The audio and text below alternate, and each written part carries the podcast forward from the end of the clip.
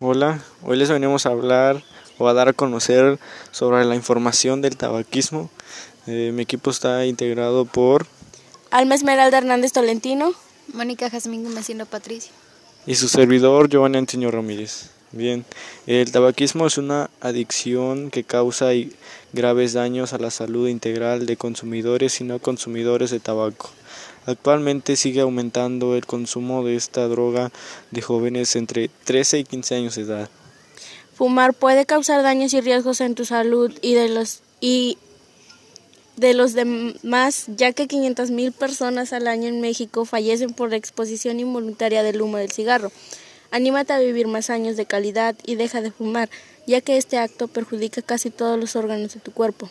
Así que apaga tu cigarro y acude al centro del no fumador para recibir información y atención. Apaga el cigarro y prende tu vida.